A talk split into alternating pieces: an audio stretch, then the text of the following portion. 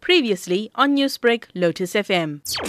Since that bomb hit us on Friday from Engen, I must say that the, the management refused to engage with us and no one uh, gave us the opportunity to hear firsthand or did the community get a report back of how what is going to do about the problems because is a huge impact in the community. The community that is affected the most, that is involved, Merebank and Wentworth, were never invited to any meeting arranged. Now, Desmond, following on from the explosion and much deliberation from the community and the people involved, there was a meeting scheduled to take place yesterday. What were some of the concerns raised or the outcomes from this meeting? The meeting didn't go far because what happened was that Engen senior management, the general manager of Engen, wouldn't allow two part of our delegation of 14, two of the community representatives to enter the plant, to enter the meeting. And so uh, we decided, look, uh, it's futile if our community members are not going to be part of this delegation because they have to report back. Desmond, help me understand this.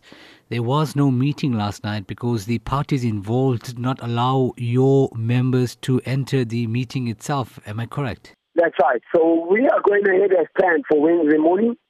We are going ahead to lock down the entire inlet. Uh, we are bringing uh, the community is very angry. Community is uh, traumatized, and they want action on Engen. So we told the senior manager, you know, we can't uh, defer, de- diffuse the situation on the ground because people have been uh, have been affected in a big way here.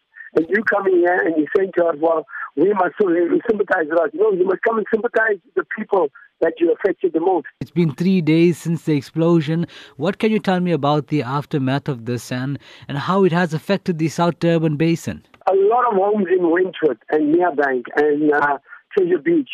All those homes have they have had uh, the, the walls are cracking. There's been huge damage. That's why we want Engen to come publicly because they must assure the community what they're going to do about the damage. Newsbreak, Lotus FM, powered by SABC News.